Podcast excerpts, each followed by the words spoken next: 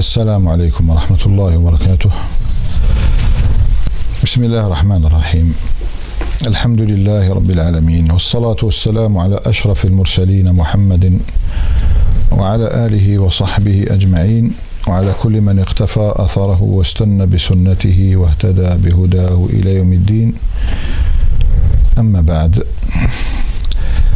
فقد تناولنا في اللقاء الأخير شيئا مما يتعلق بتفسير سورة الحجرات لو وهو بيان معنى السورة.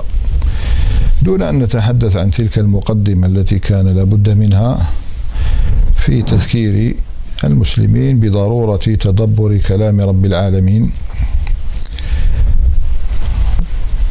ومما تحدثنا عنه فيما يتعلق بسورة الحجرات هو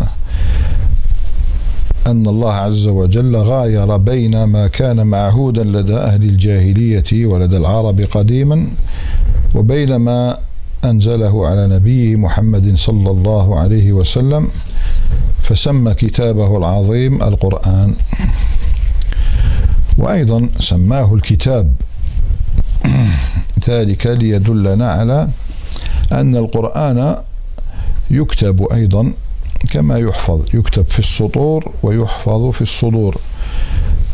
فجمع له شاهدين اثنين أن تضل إحداهما فتذكر إحداهما الأخرى. يعني إذا أخطأ الإنسان في الحفظ عدله المكتوب. وإذا أخطأ الإنسان في الكتاب عدله المحفوظ وهكذا.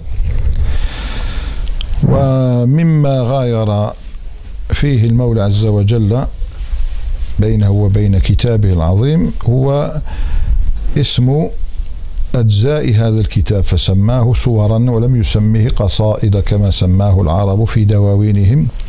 وسمى أجزاء السور آيات ولم يسمها أبياتا كما سماها العرب في قصائدهم. المهم المغايرة التامة نجدها في آه، الأسماء القرآن وله أوصاف كثيرة. هذه ليست أسماء له. كالتنزيل. فمن أوصافه أنه التنزيل بأنه أي منزل من باب تسمية الشيء بالمصدر وتسمية الشيء بالمصدر أبلغ من تسميته بالوصف. فرق كي تقول زيد فاضل وفرق كي تقول زيد فضل. التسمية بالمصدر أبلغ كأنه هو الفضل مش برك فاضل.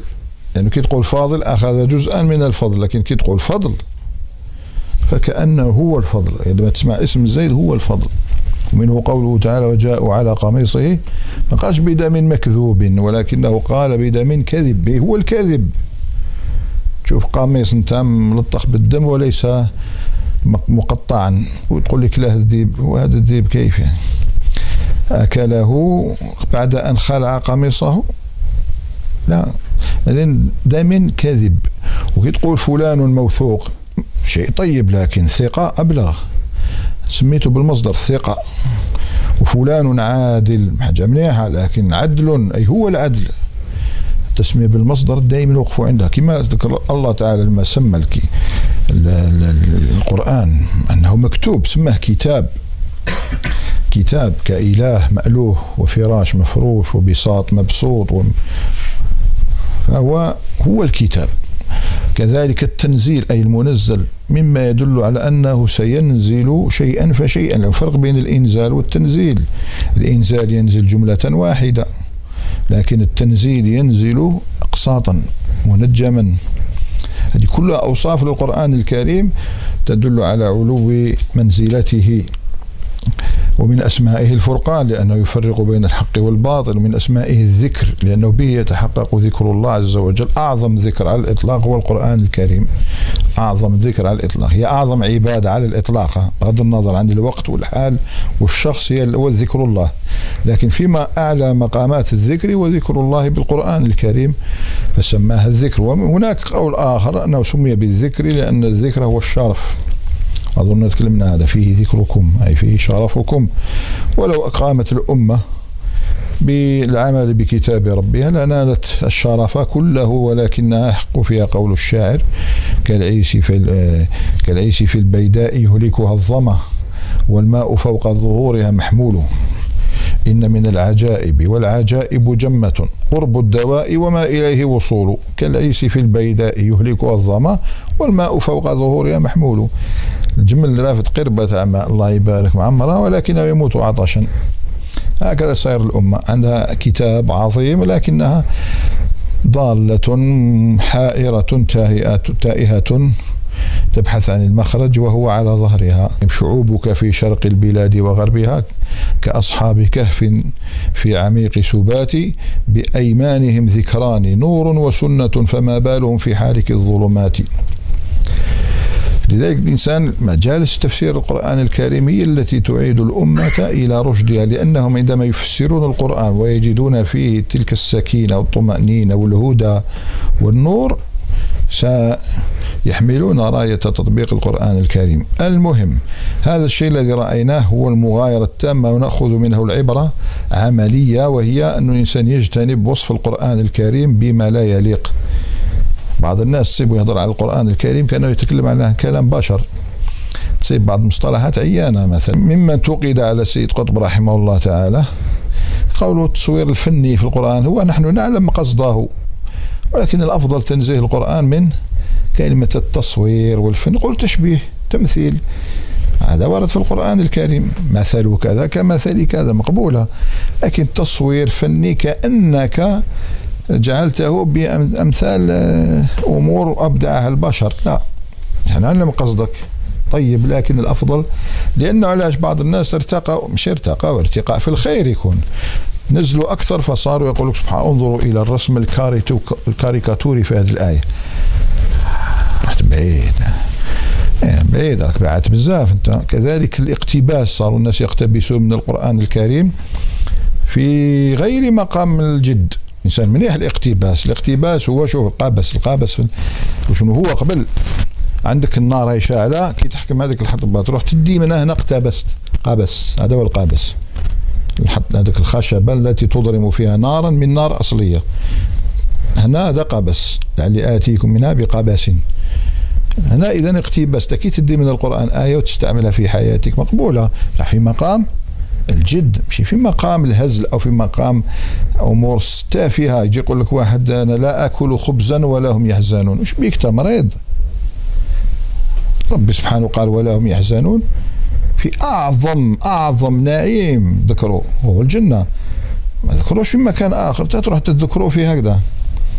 فصاروا الناس للأسف الشديد يقعون في الاقتباس المحرم. هذا اقتباس محرم كما بينه السيوطي رحمه الله في الإتقان في علوم القرآن يرجعوا إليه. مهم يقسم لك الاقتباس المحرم الاقتباس المكروه والاقتباس المباح والاقتباس الحسن. الاقتباس الحسن في مقام الجد تأتي به. لكن هذا كله شوف كي تشوف ربي غاير بين كلام البشر وكلامه ما لا تمشي أنت على هذه السنة.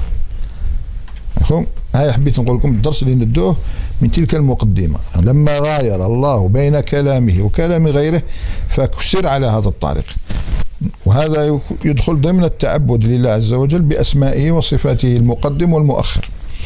كيف نتعبد الله عز وجل بالمقدم والمؤخر؟ أن نقدم ما قدمه ونؤخر ما أخره.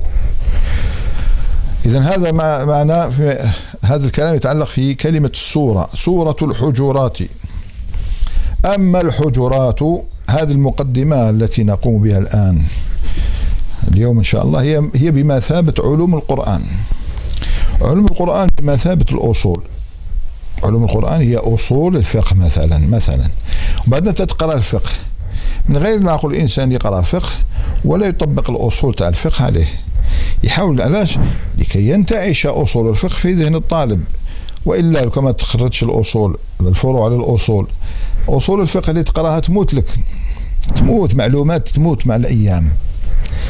إنسان يقرأ الحديث مثلا ويمر بحديث ضعيف إيه تفضل بين العلة نتاعو حتى تنعش ذهنك الذي درس علم الحديث النظري. خلي العملي اللي يقرا النحو لا بد من إعراب للنحو. والله تقرأ الكتاب الكتاب تاع سيباويه. عند سيباويه.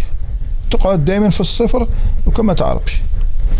هذه ما تعيش روحك تقرأ النحو بلا إعراب غير روح روح شوف خدمة واحدة أخرى بك تنفع بها المسلمين. خاطرك تضيع في وقتك. لما قال ابن الجزري وليس بينه وبين تركه إلا رياضة امرئ بفكه. وهو يقصد علم التجويد. هو لم ي... العلماء يقول هذا ليس خاصا بعلم التجويد. هو عام في كل العلوم ليس بينك وبين علم النحو بين تركه علم النحو إلا رياضة ذهنك بالإعراب. أصول الفقه كيف؟ كيف إحنا في علوم القرآن العلم الذي لم ينل حظه من الأمة هو هذا العلم علوم القرآن. إحنا واش نديروا في علوم القرآن؟ نحييها بماذا؟ بالتفسير. راك تقرأ التفسير تطبق عليه علوم القرآن التي تدرسها فمن فمن أبواب من أبواب علوم القرآن التي تفوق المئة مثلا تعرف معاني أسماء السور.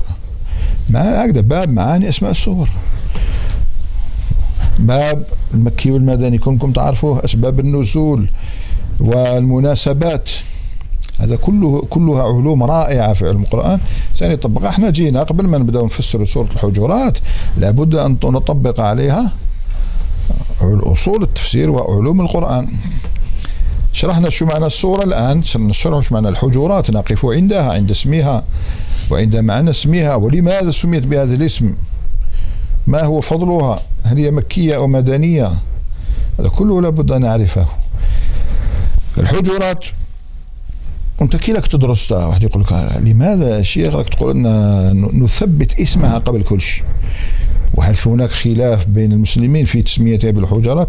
الحجر نقول لك إحنا لكي ننتقل من علم اليقين إلى عين اليقين. الانسان كي يقرأ معلومات هو يعرفها ثم يجد دليلها فإنه يزداد وثوقا ويقينا بأن هذا الكتاب مستحيل أن تكون يد التحريف قد طالت. مستحيل.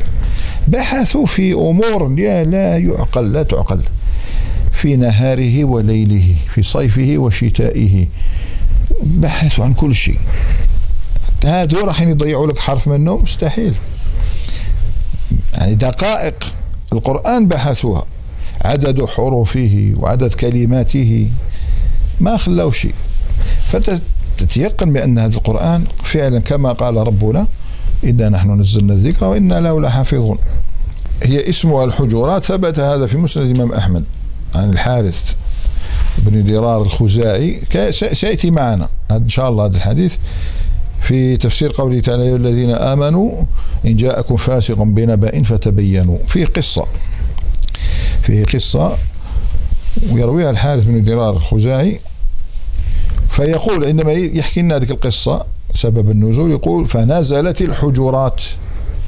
فهذا دليل على أن تسمية بالحجرات ليست تسمية تابعي لا أتباع تابعين لا إنما هي تسمية إن لم تكن نبوية فهي عن الصحابة. أسماء الصور منها ما ثبت قطعا عن رسول الله صلى الله عليه وسلم كتسميته البقرة وآل عمران. هو صرح بأن اسمي اسميهما كذلك تسمية سورة الإخلاص تسمية سورة الكهف.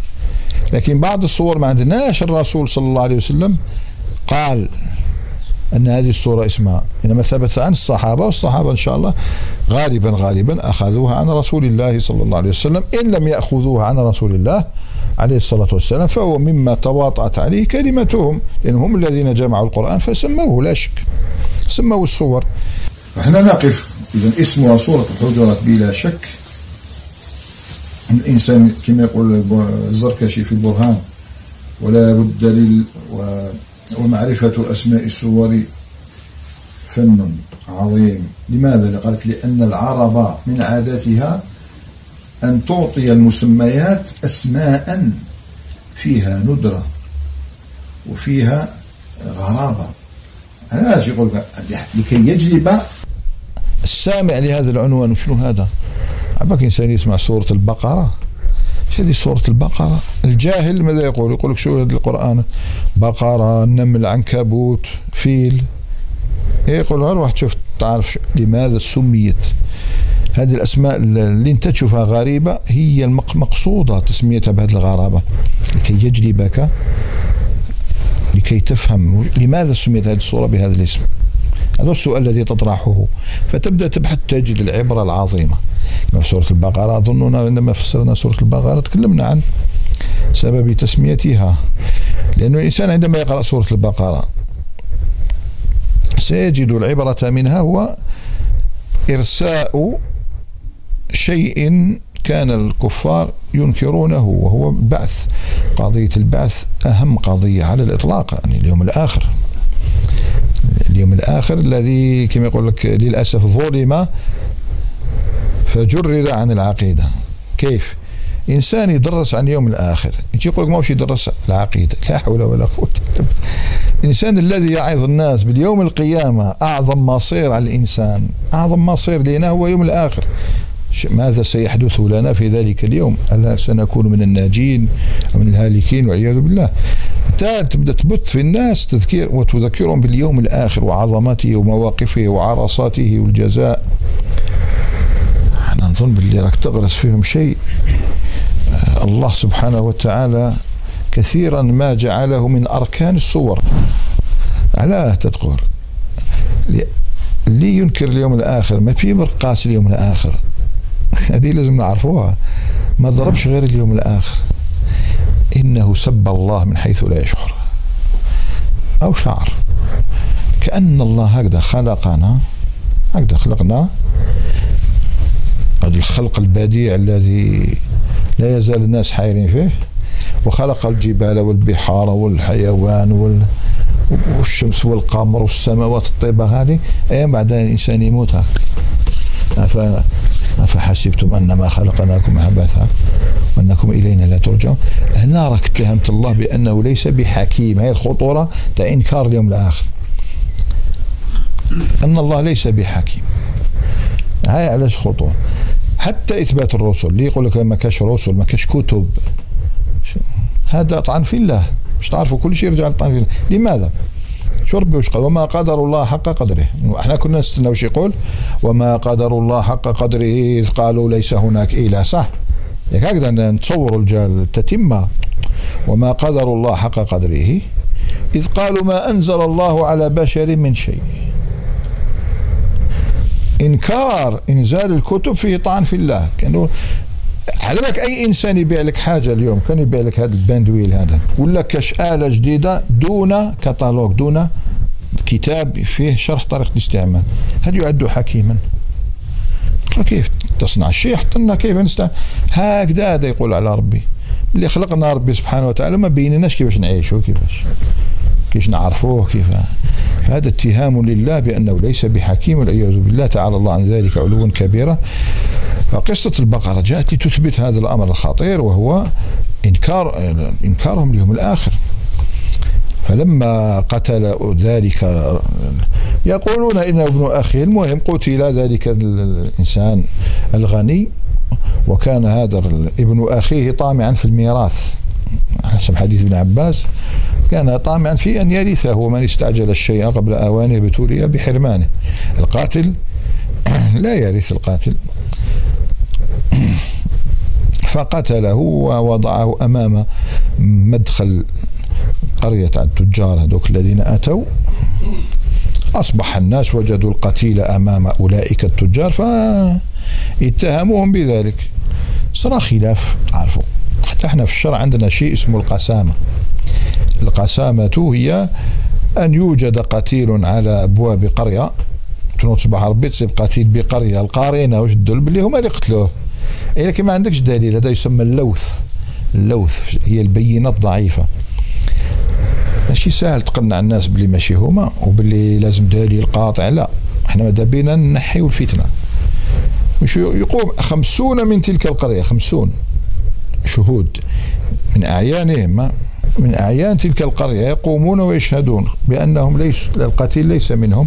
عندئذ خلاص تسقط الدعوة على القتل تعطى يعطون الدية. يعطون الدية درءا للمفسدة. صح مسلم تجدون حديث القسامة.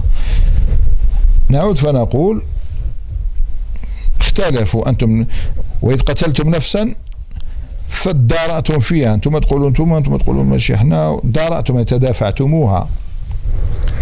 ذهبوا إلى موسى عليه السلام. كانوا يستناوا يقول باللي نديروا التحريات. إن الله يأمركم أن تذبحوا بقرة. شيء عجيب. حتى فهموا باللي راه يتمسخر بهم. تتخذونه هزوا. قال أعوذ بالله أن أكون مجاهين حتى قال فقلنا اضربوه ببعضها. كذلك يحيي الله الموت ويريكم آياته. عمك ضربوه ببعضها. ناض من قتلك؟ فلان. وعاود مات. الناس تشوف أمام أعينهم كيف يحيي الله الموتى. خلاص عادي. يحيينا كما أحيانا من قبل. أكد هذه القضية بسبعين الذين صعقوا. في سبعين فأخذتكم الصاعقة وأنتم تنظرون. فأخذتكم ماتوا عودوا حياهم قصة الأربعين ألفا الذين خرجوا من ديارهم ألوف حذر الموت. هذو هربوا من الطاعون فأماتهم الله عز وجل. فقال لهم الله موتوا ثم أحياهم. أحياهم. ثلاثة. الرابعة قصة من شم بعزير وهو ليس هناك دليل على أنه عزير لكن نقول رجل صالح. مئة عام ثم بعثه قصة الخامسة إبراهيم عليه السلام مع الطير. كلها في إحياء الموتى. لكن لما كانت في قصة السبعين ما كان شاهد. قاع ماتوا في سبعين. شكون اللي شافهم كي ماتوا؟ لولا الخبر. قصة الأربعين ألف شكون شافهم ماتوا؟ مفهوم؟ كاش واحد شاف مات. ولما اللي عندنا إحنا قصة وين شاف إبراهيم شاف كيف يحيي الله العصافير الطير. وهذاك الرجل الصالح شاف كيف يحيي الله عز وجل ذلك الحمار. فانظر إلى العظمة كيف ننشزها ثم نكسوها لحمها وهذوك شافوا هذاك الميت؟ كيناض. عندنا ثلاثة قصص هم يتنازعوا البطولة كما نقولوا. شكون اللي أعظم؟ يقول لك إبراهيم. لا. قال هذه في الحيوان وهذه في الحيوان تاع الحمار وتاع الطير. ماذا الخير صارت في الإنسان لأن القضية هي بعث الإنسان من جديد. فاختار أن يسمي القصة الصورة كلها بأعظم قصة وهي سورة البقرة. تكون موعظة للناس سورة آل عمران تكون حجة على النصارى كي تقرأها. سيأتي إن شاء الله. مناسبة نقول على اسمها آل عمران. سورة النساء واضحة سورة العنكبوت سورة النمل. سورة الحجرات سنرى لماذا سمى الله عز وجل بسورة الحجرات إذن هذا اسمها. سنرى سبب تسميتها. رأينا تثبيت اسمها. لكن اقفوا دائما عند الأسماء. وقديما قالوا مبين المكتوب من عنوانه هذا مثل شامي. إنسان يأتي باسم غريب حتى يلفت الانتباه. كان قادر بيسميها صورة مقام محمد صلى الله عليه وسلم. صورة الجهاد صورة الحجرات. مثل ما تألف رسالة أو قصة وتسميها مثلا كاسة شاي كاس شاي. هذاك الناس قاعد تقراها. كاس شاي كيحبوا لا كاس شاي أنت تحب تقرأ تقول شنو هذه قصة كاس الشاي فإذا بك ترى قصة اجتماعية لإنسان عامل يحرث يومه كله. طيلة شهر كامل هو أشبه شيء بالعبيد يعني. حبينا ولا كرانا النظام العالمي هذا جعلنا مثل العبيد. من الثامنة إلى الرابعة ساعتين مواصلات ترى المنكرات ضعف في الأوقات ضعف إيمان. بعدين تمسك راتبك يمر عليه عشرة أيام 15 يوم لا يوجد الراتب خلاص. فتبدأ الهموم والغموم تغزو قلبه ويظهر أثر ذلك عليه على نفسيته على معاملته لأهله على معاملته لأولاده. تكثر الديون عليه. خلاص هنا يبدأ باب الديون يفتح فتنهال عليه الهموم هموم أخرى هم الدين. في كل لحظة الزوجة تطالب بأشياء الابن يطالب بأشياء البنت تطالب بأشياء وهو صابر. صابر يحتسب.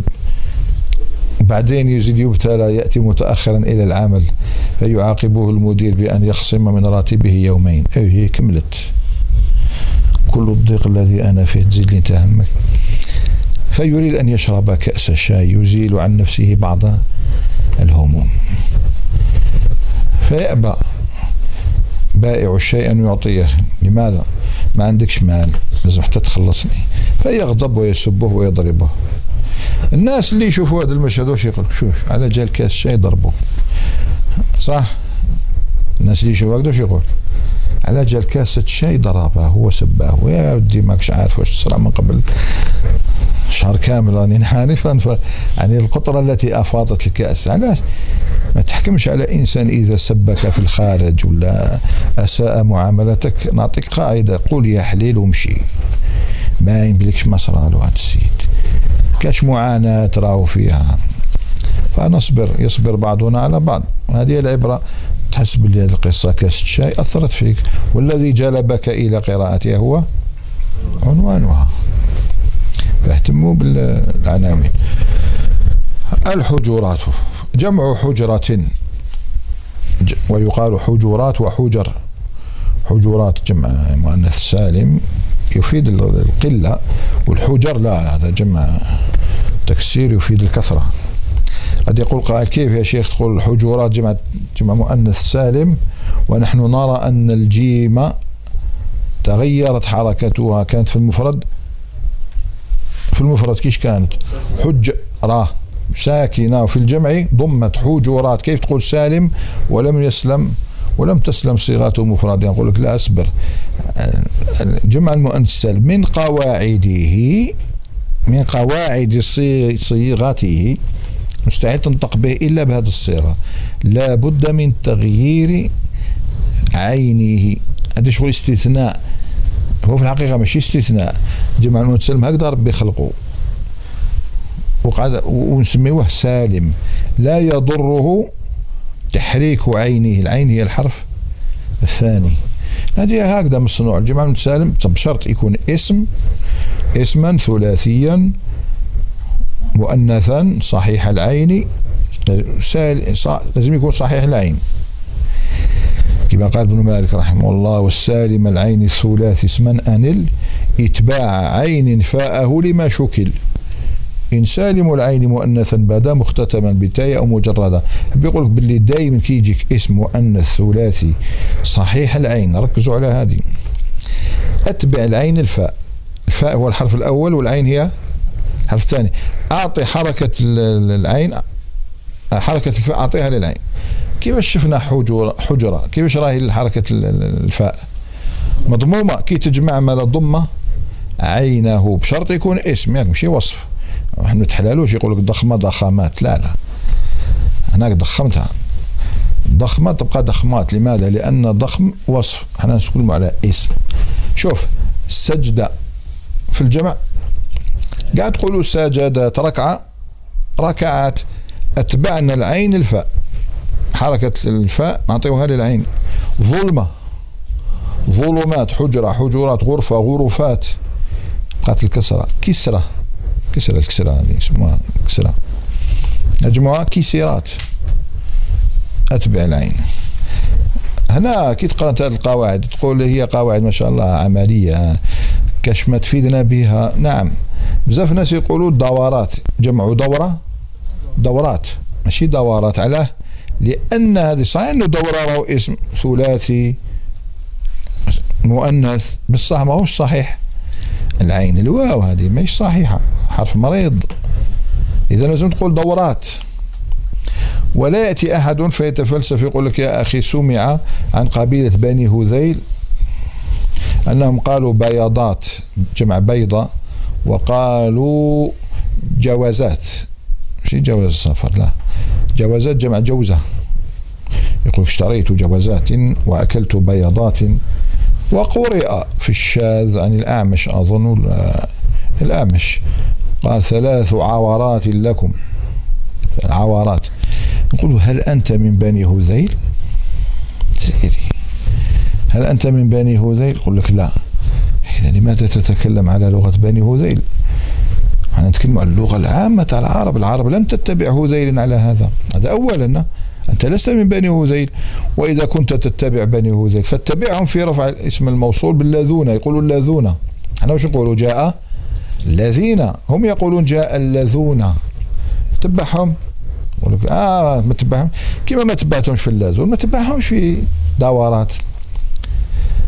ويقولوا متى يستعملون حرف جر؟ متى؟ يقول لك اخرجها متى كمه من كمه. ويقول أبو ذؤيب الهذلي شاربنا بماء البحر ثم ترفعت متى لجج خضر لهن نائج متى لجج؟ أي من لجج؟ ما يقيش ما ما تبعهمش كما ما تبعتهمش في اللاذون ومتى؟ ما تبعهمش في دورات ودورات تقول دورات. خطأ. إحنا ربي سبحانه وش قال؟ وما تلك بيمينك يا موسى. وش قال؟ هي عصايا. الاسم المقصور كي تضيفوا لي المتكلم خليه كيما راه. عصايا. وما يقولوا لا عصية يقلبوا هي عصية. أي ما نتبعهمش في هذه. هو هو نفسه ما يتبعهمش حب يتبعهم غير في دورات. لا الإنسان لازم يكون يعرف باللي ما نتبعهمش في هذا. لغة قوم بأعيانهم حتى ابن مالك لما ذكر قاعدة جمع المؤنث السالم قال في الأخر ونادر وذو اضطرار غير ما قدمته أو لأناس انتمى. يعني مذهب لبعض الأقوام ما نتبعهمش في هذا. ثانيا نرد عليهم نقول لهم كيف؟ هل. أنا عندي ديوان الهذليين بحثت كاع فيه ثلاث مجلدات. أشعار الهذليين على كثرة ما فيها من أشعار ما كاش كلمة أخرى من غير هاد الزوج اللي ذكروهم جوزاء وبيضاء والأعمش قال عاوز. ما كاش. دل على أن القياس خالف القياس غير في هذه الكلمات. شي قاعدة عامة ما نقولوش لغته ذيل كذا. الحجرات هي جمع لحجرة ولا يضر تغير العين لا يضر. تغير العين في وصفه جمع مؤنث سالم يبقى جمع مؤنث سالم لأن الله هكذا خلقه. صح الآن إذا عرفنا كلمة الحجرة والحجرات ما معنى هذه ما معنى الحجرة؟ وما معنى الحجرات؟ تقول شكون يعرف الحجرات تقول لك ما نعرفوهاش الحجرة أوسع من البيت. إحنا في العرف ديالنا. وكان شريت بيت فيه شحال؟ ثلاث حجر. خطأ. هذا الاستعمال في هذا السياق خطأ. الحجرة أوسع من البيت. في اللغة العربية في أصلها نعم العرف قد يتوسع. لكن في أصل اللغة العربية الحجرة أوسع من البيت. البيت في أصله كما يقول الفيومي هو مكان المبيت تاعك. كي تبات أنت وين تبات؟ في مكان. نسميوه بيت. اللي إحنا نسميوه المشارقة هما اللي دخلوها هنا يسميوه غرفة. يقول لك شريت بيت ثلاث غرف. هي في الحقيقة؟ فيما يخص الغرفة في الأصلها هي آه، العلية كما نقولوا إحنا السدة. كي تكون غرفة عالية هذه غرفة.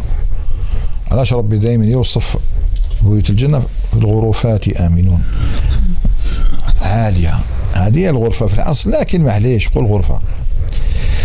لما أنت تشري بيت الأصل أن الغرفة هذيك الغرفة الواحدة هي البيت. الأصل لماذا؟ لأنك تبيت فيه فسمي بيتا. هذا الأصل. لكن العرب توسعت أحيانا فصاروا يطلقونها على المسكن. إحنا رانا نتعاملوا بهذا اليوم.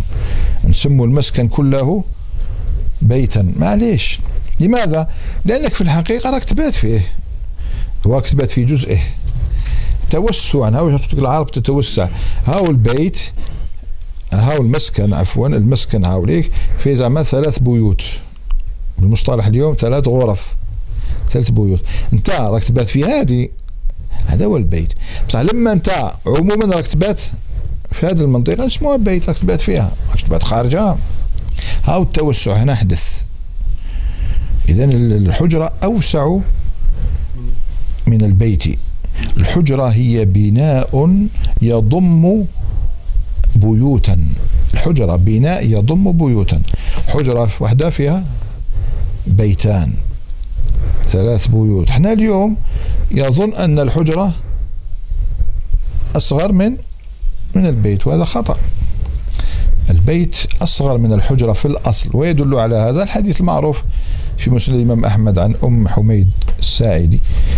امرأة أبي حميد الساعدي رضي الله عنهما جاءت تشكو إلى رسول الله صلى الله عليه وسلم يعني إن أزواجنا يمنعوننا من الذهاب إلى المسجد وإني أحب الصلاة معك يا رسول الله صلى الله عليه وسلم.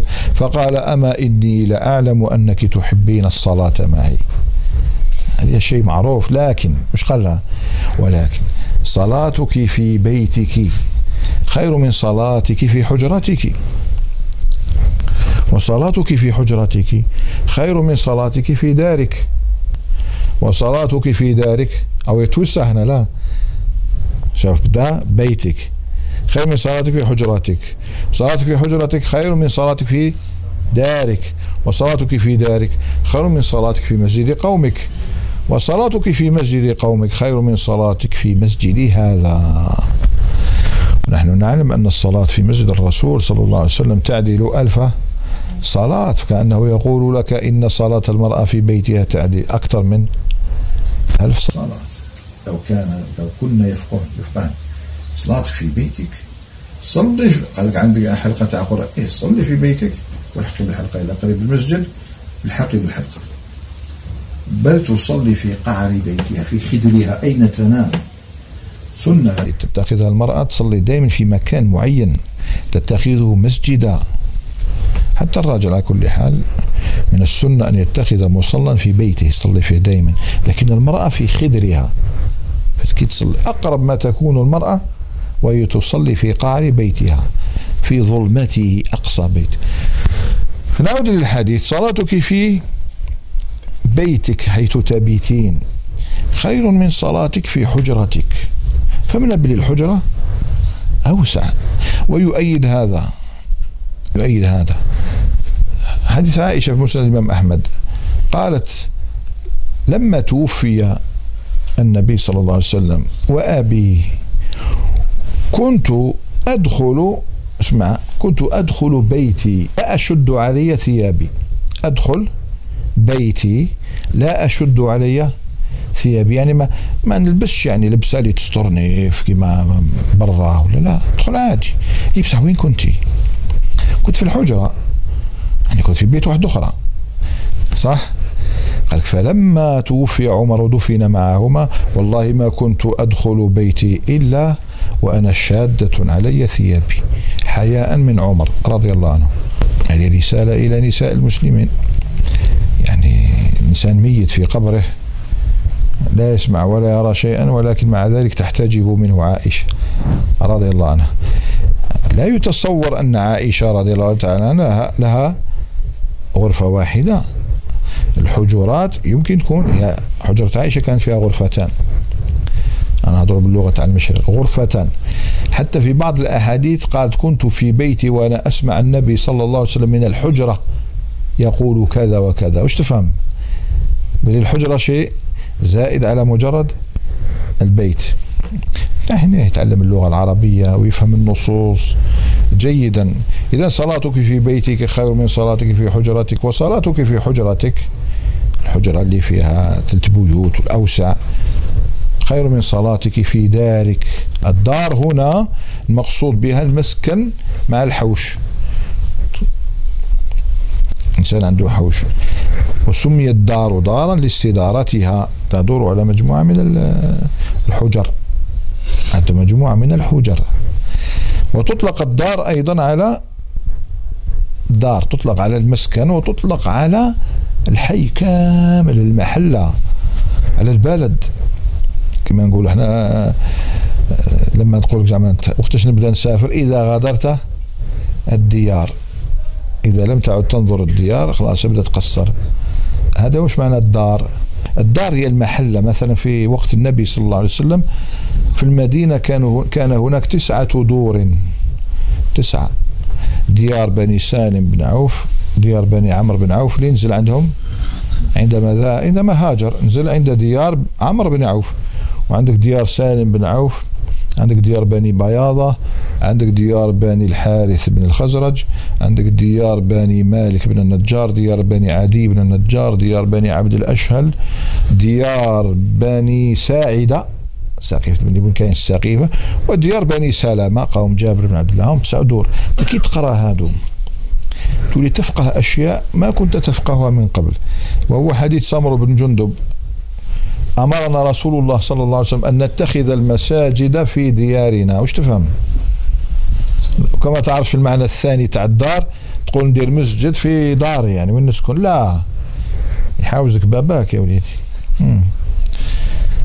أي نتخذ المسجد المساجد في ديارنا أي في محلاتنا في أحيائنا حتى لا لا مستحيل نذهب إلى حيث المسجد النبوي.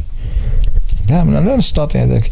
نتخذ المساجد. هذه المساجد في الجمعة يغلقوا. كاع ويذهبون إلى المسجد الجامع. كاع كاع يحبسوا. إذا هي مساجد صلوات الخمس فقط. لكن الجمعة لا تقام إلا في المسجد الجامع. وهذا مقصد شرعي مهم جدا. يعني بكري كانوا دائما يديروا مساجد الجوامع. إذا هاش معنى الحجرة؟ عرفنا وصلاتك في دارك إلى آخر الحديث. تأتي به لبيان. تتصور شو معنى الحجرات هي بيتان أو أكثر لكل امرأة من نساء النبي صلى الله عليه وسلم يعشنا فيها. إذا عرفنا معنى الحجرات من حيث الواقع نرى الحجور وش معناها الحجرات من أين اشتقت هذه الكلمة؟ من أين جاءت؟ فأنت تلاحظ أن الحجرة ضمت كم من بيت؟ كل واحد كيف؟ إذا فهي حائط يحجر مجموعة من البيوت يحجر.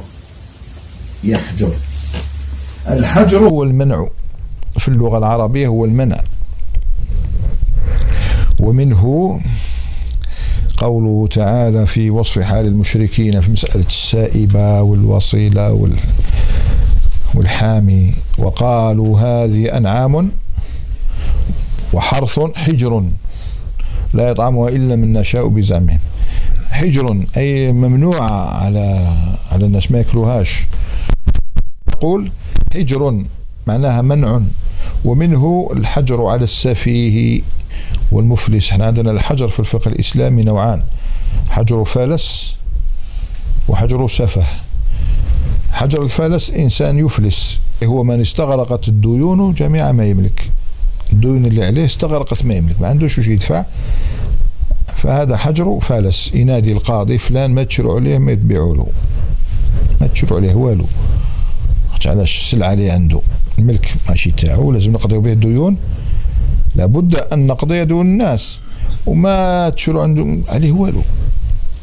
هذا نداء. يقضي عليه والحجر بالإفلاس معروف. وكاين حجر السفه. السفه والسفيه هو الذي هو غير الرشيد في النفقة. لا يحسن الإنفاق. يبذر ماله. هذا إذا ابتليت بقريب لك يبذر ماله كثيرا فارفع عليه قضية.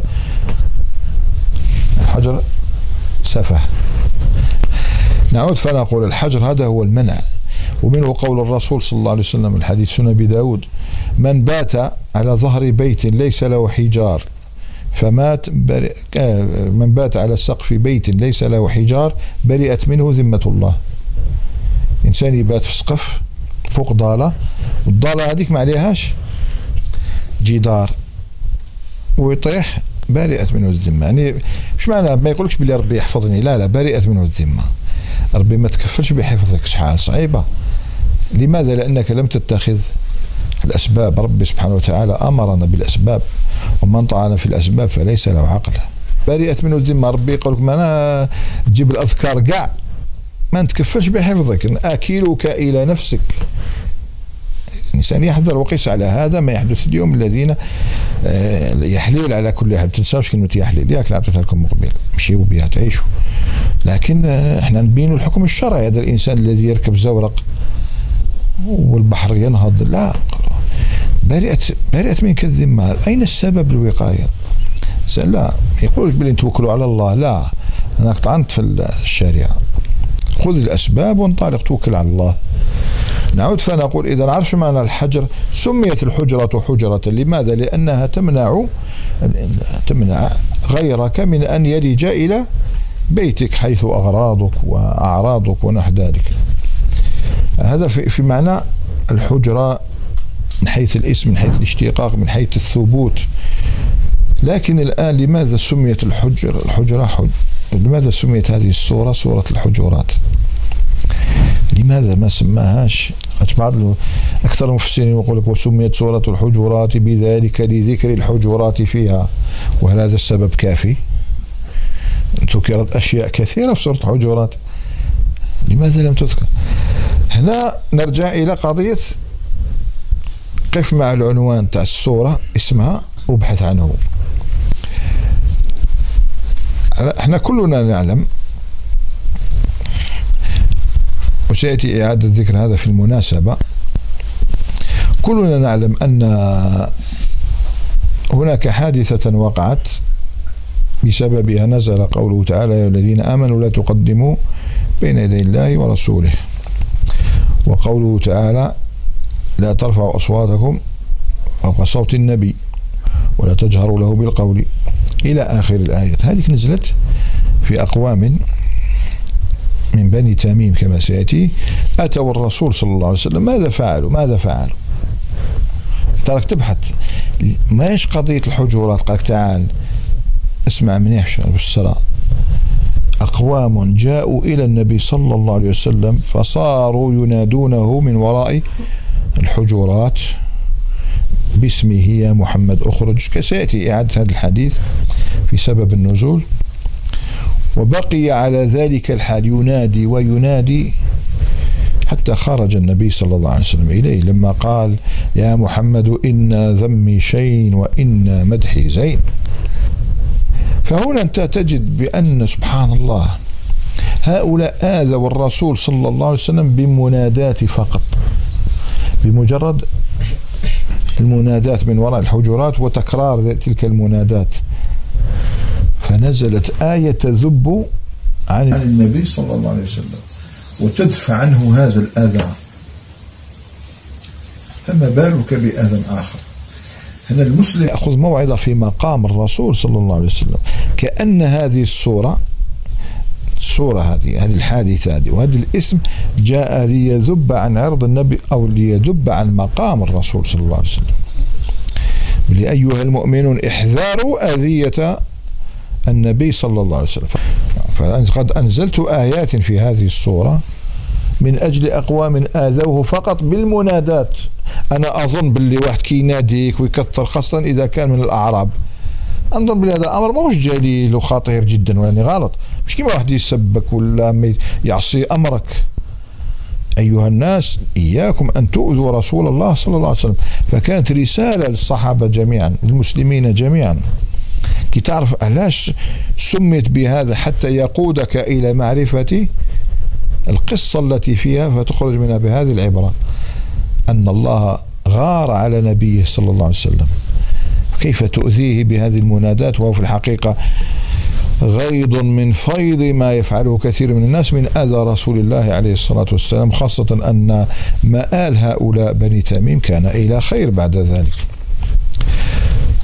إذا عرفنا لماذا سميت بهذا الاسم للذب عن رسول الله صلى الله عليه وسلم وحفظ مقامه والترهيب من أذيته. الحجرات. خط أحمر رسول الله صلى الله عليه وسلم. هذا فيما يتعلق باسمها لكن لا بد من ذكر مناسبة. المناسبة لأنه علم المناسبات علم جليل. علاش نذكر علم المناسبات وإلا الحديث عن المناسبة يحتاج فصل خاص في هذه الصورة؟ لأن هذا انتقلنا إلى علم آخر من علوم القرآن. وإلا ما زال عندنا الحديث عن سورة الحجرات من حيث فضلها وموضوعها. بالمناسبة أتحدث عنها الآن لكي تعضد ما قلناه في سبب تسميتها بالحجرات بأنها تذب عن رسول الله صلى الله عليه وسلم. انتبهوا معنا المناسبة هي كاين مناسبة بين السور وكاين مناسبة بين الآيات. هذا الذي يعرفه أكثر الناس. وهذا هو الأصل. أنا أقول لك تعلم هذا مناسبة بين السور يعني هذه السورة علاش جات مور هذه وهذه علاش مور هذه هذه مناسبة بين السور. أحيانا ولا مناسبات بين الآيات. مناسبة بين الصور مثلا جاءت سورة البقرة بعد الفاتحة لماذا؟ باينة لأن الله ذكر في الفاتحة استعاء سؤال الله الصراط المستقيم صراط الذين أنعمت عليهم غير المغضوب عليهم. شكون؟ اليهود تناولتهم بسورة البقرة.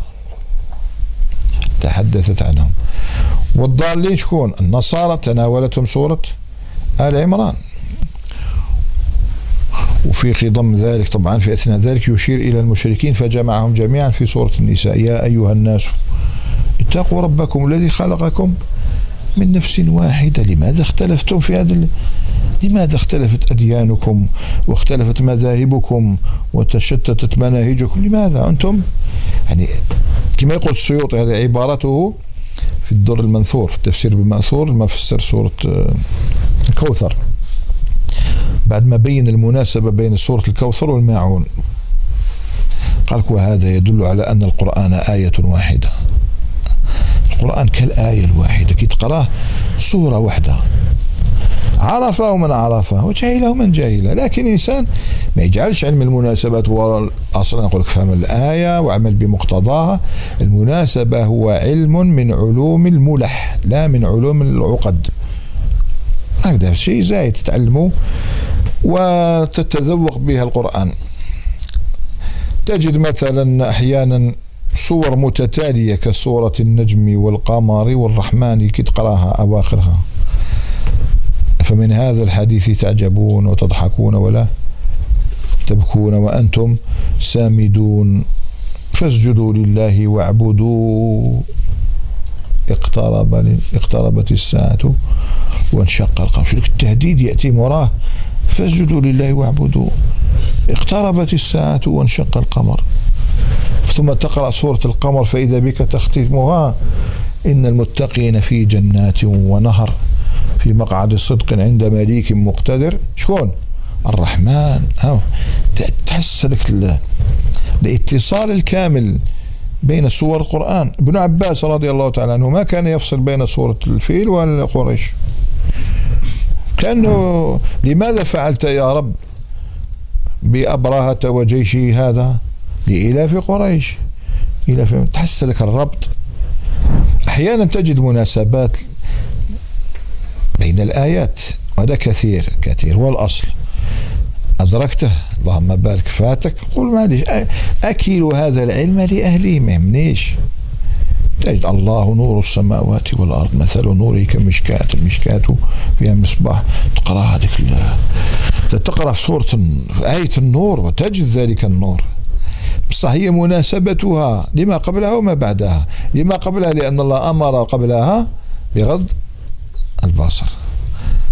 وتعرفوا هذا الحديث ضعيف مش ما راح نجيبه الآن ما تصحيح. ضعيف. لكن تأسفنا لضعفه. لماذا؟ لأنه حديث عظيم معناه. ومعناه صحيح. النظرة سهم من سهام إبليس. من تركها قذف الله نورا في قلبه. هذا يبني عليه ابن القيم في جواب الكافي. كلام رائع بديع لكن معناه صحيح. يدرك بالحس. الإنسان لما يترك النظر إلى امرأة وهي مرة يجد نورا في قلبه. وتصبح بصيرته قوية جدا. علاش قلت لكم معناها صحيح؟ الواقع يدل. الفراسة تولي عندك فراسة. والفراسة وشنو؟ هي نور من الله. كاين حديث ضعيف أيضا في هذا. اليوم يوم الضعفاء اتقوا فراسة المؤمن فإنه ينظر بنور الله. العلماء قاعد اللي يضعفوه يقول لك هو معناه صحيح يدل عليه قوله تعالى إن في ذلك لآيات للمتوسمين. توسم. يشوفك يعرف. انت لما تولي عندك فراسه يولي عندك نور تشوف أشياء الناس ما تشوفهاش. عثمان بن عفان جاء إليه رجل.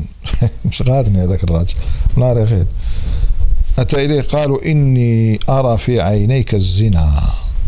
مش يقصد الزنا الزنا الحقيقي. يقصد أنه لا يغض بصره والعين تزني وزناها. النظر.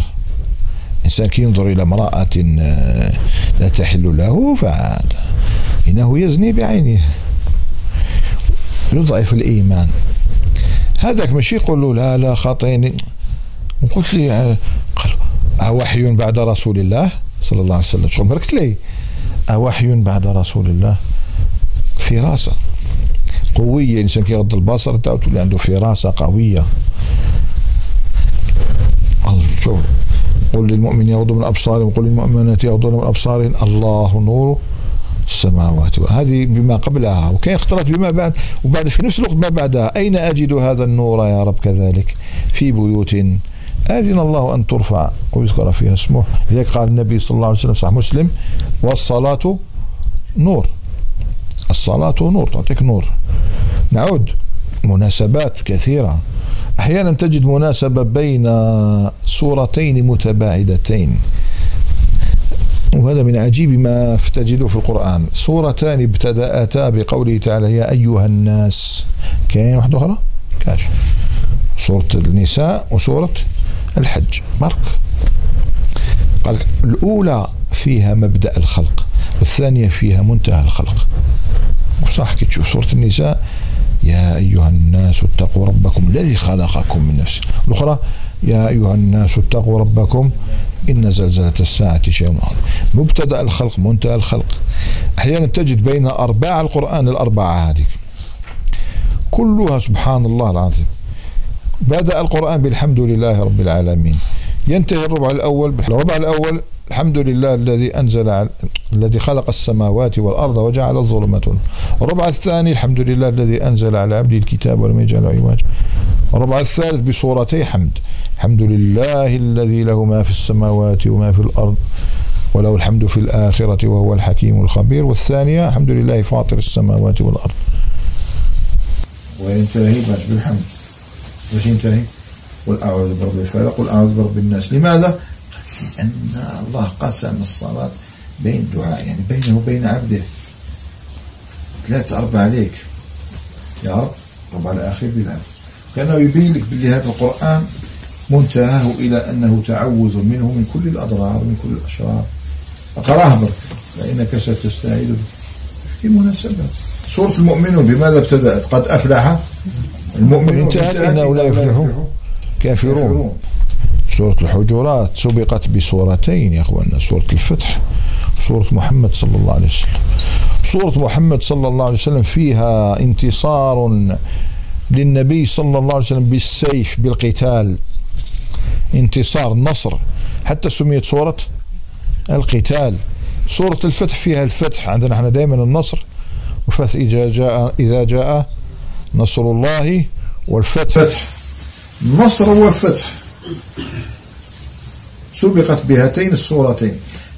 هاي المناسبة الأولى التي يذكرها لما يقول أيها الناس ارجعوا إلى رشدكم. هذا الرسول قد نصره الله فتح فإياكم أن تنسوا تعظيمه. بالك تنسى لا تقدموا بين يدي الله ورسوله. لا تجهروا له بالقول. لا ترفعوا أصواتكم فوق صوت كون النبي الذي نصره وفتح عليه. هي المناسبة. إذا كأن الحجرات استمرار للانتصار على النبي صلى الله عليه وسلم. انتصار له. والمناسبة الثانية ونختم لأني على يقين أن الوقت داهمنا. متى نزلت سورة الفتح في العام السادس في صلح الحديبية؟ وأنتم تدركون ما حدث في صلح الحديبية. شيء لا يمكن تخيله. طبعا سندافع عنهم. شغل نجيب لك الإشكال ثم نجد لك الحل. شيء لا يمكن تخيله أن يقع من الصحابة. أنا أتصور صحابي يعصي الرسول صلى الله عليه وسلم. ومن ذا الذي لا يعصي الرسول صلى الله عليه وسلم؟ يعصى بالمفرد. يعصى بالأفراد. على مستوى الأفراد. هذا اليوم يعصي هذا وغدوة يعصي ذاك. وغدوة يعصي ذاك. هذه الدنيا ما الصحابة ماشي؟ ملائكة. بصح أن يجتمع الصحابة كلهم. على عدم امتثال أمره عندما أمرهم بأن يحلقوا رؤوسهم وأن ينحروا هديهم ولا يقوم منهم أحد. عندكم نظير له؟ ما كاش. ولا مرة حدث أول مرة داروها. رضي الله عنهم ورضاهم. وصلى الله عليه وسلم. دخل مهموما إلى خيمته. أم سلمة الفقيهة. فقالت اخرج وادعو حالقك واحلق رأسك وانحر هديك. فسيتبعونكم فعلا. تبعوه ترددكم. يا معشر الصحابة. أمر خطير. لا تقدموا. تكلم في الفتح. إنا فتحنا لك فتحا مبينا. لا تقدموا بين يدي الله ورسوله. وضعها هنا بالذات لأن القرآن بين آية الفتح بين سورة الفتح والحجرات ثلاث سنوات. الحجرات نزلت في العام التاسع عام الوفود كما سيأتي.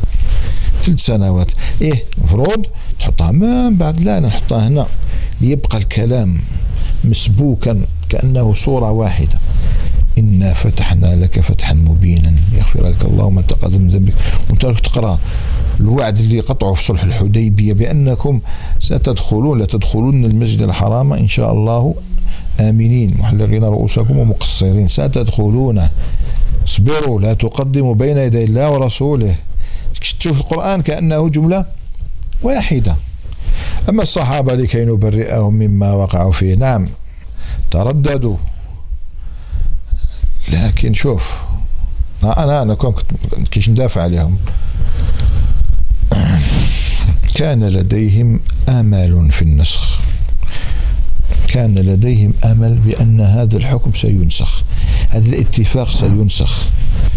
كان لديهم أمل في أن تنسخ تلك المعاهدة التي بدت لهم جائرة اتفاق جائر. عمرك علاش ما ناضوش يحلقوا وينحروا خاطر النبي صلى الله عليه وسلم ما حلقش وما نحرش هذا ما كان في أمل من النسخ مالا القارنه اللي خلاتهم ما يقوموش بالأمر. لو كان الأمر قطعيا إيه كان أول واحد يحلق رأسه شكون؟ النبي صلى الله عليه وسلم. وينحر هديه. أبدأ نتبعوك إذا فهي في الحقيقة تردد في الأمر بالقول وإلا عندما حلق رأسه ونحر وش داروا كلهم قاموا ونحر. آه ما فيش معصية. إنما كانوا ينتظرون فعله. باش يتأكدوا بلي هذا الأمر محكم وليس بمنسوخ. إذا ناسب هذه الحادثة التي فيها تردد جزئي فيها تردد لا شك ناسب أن تذكر سورة الحجرات بعده. لتدرك أن سورة الحجرات امتداد واستمرار في نصرة النبي صلى الله عليه وسلم وبيان مقامه وتعظيمه. والأمة هنا الخلل حدث لها. إنهم لا يدركون من يتبعون. لو أدركوا وتذكروا شكون هذا النبي محمد صلى الله عليه وسلم؟ صدقني سيسهل عليهم اتباعه. وهذا الذي سنراه إن شاء الله في المجالس نكتفي بهذا القدر. سبحانك اللهم وبحمدك أشهد أن لا إله إلا أنت أستغفرك وأتوب إليك. وبارك الله فيكم. السلام عليكم ورحمة الله.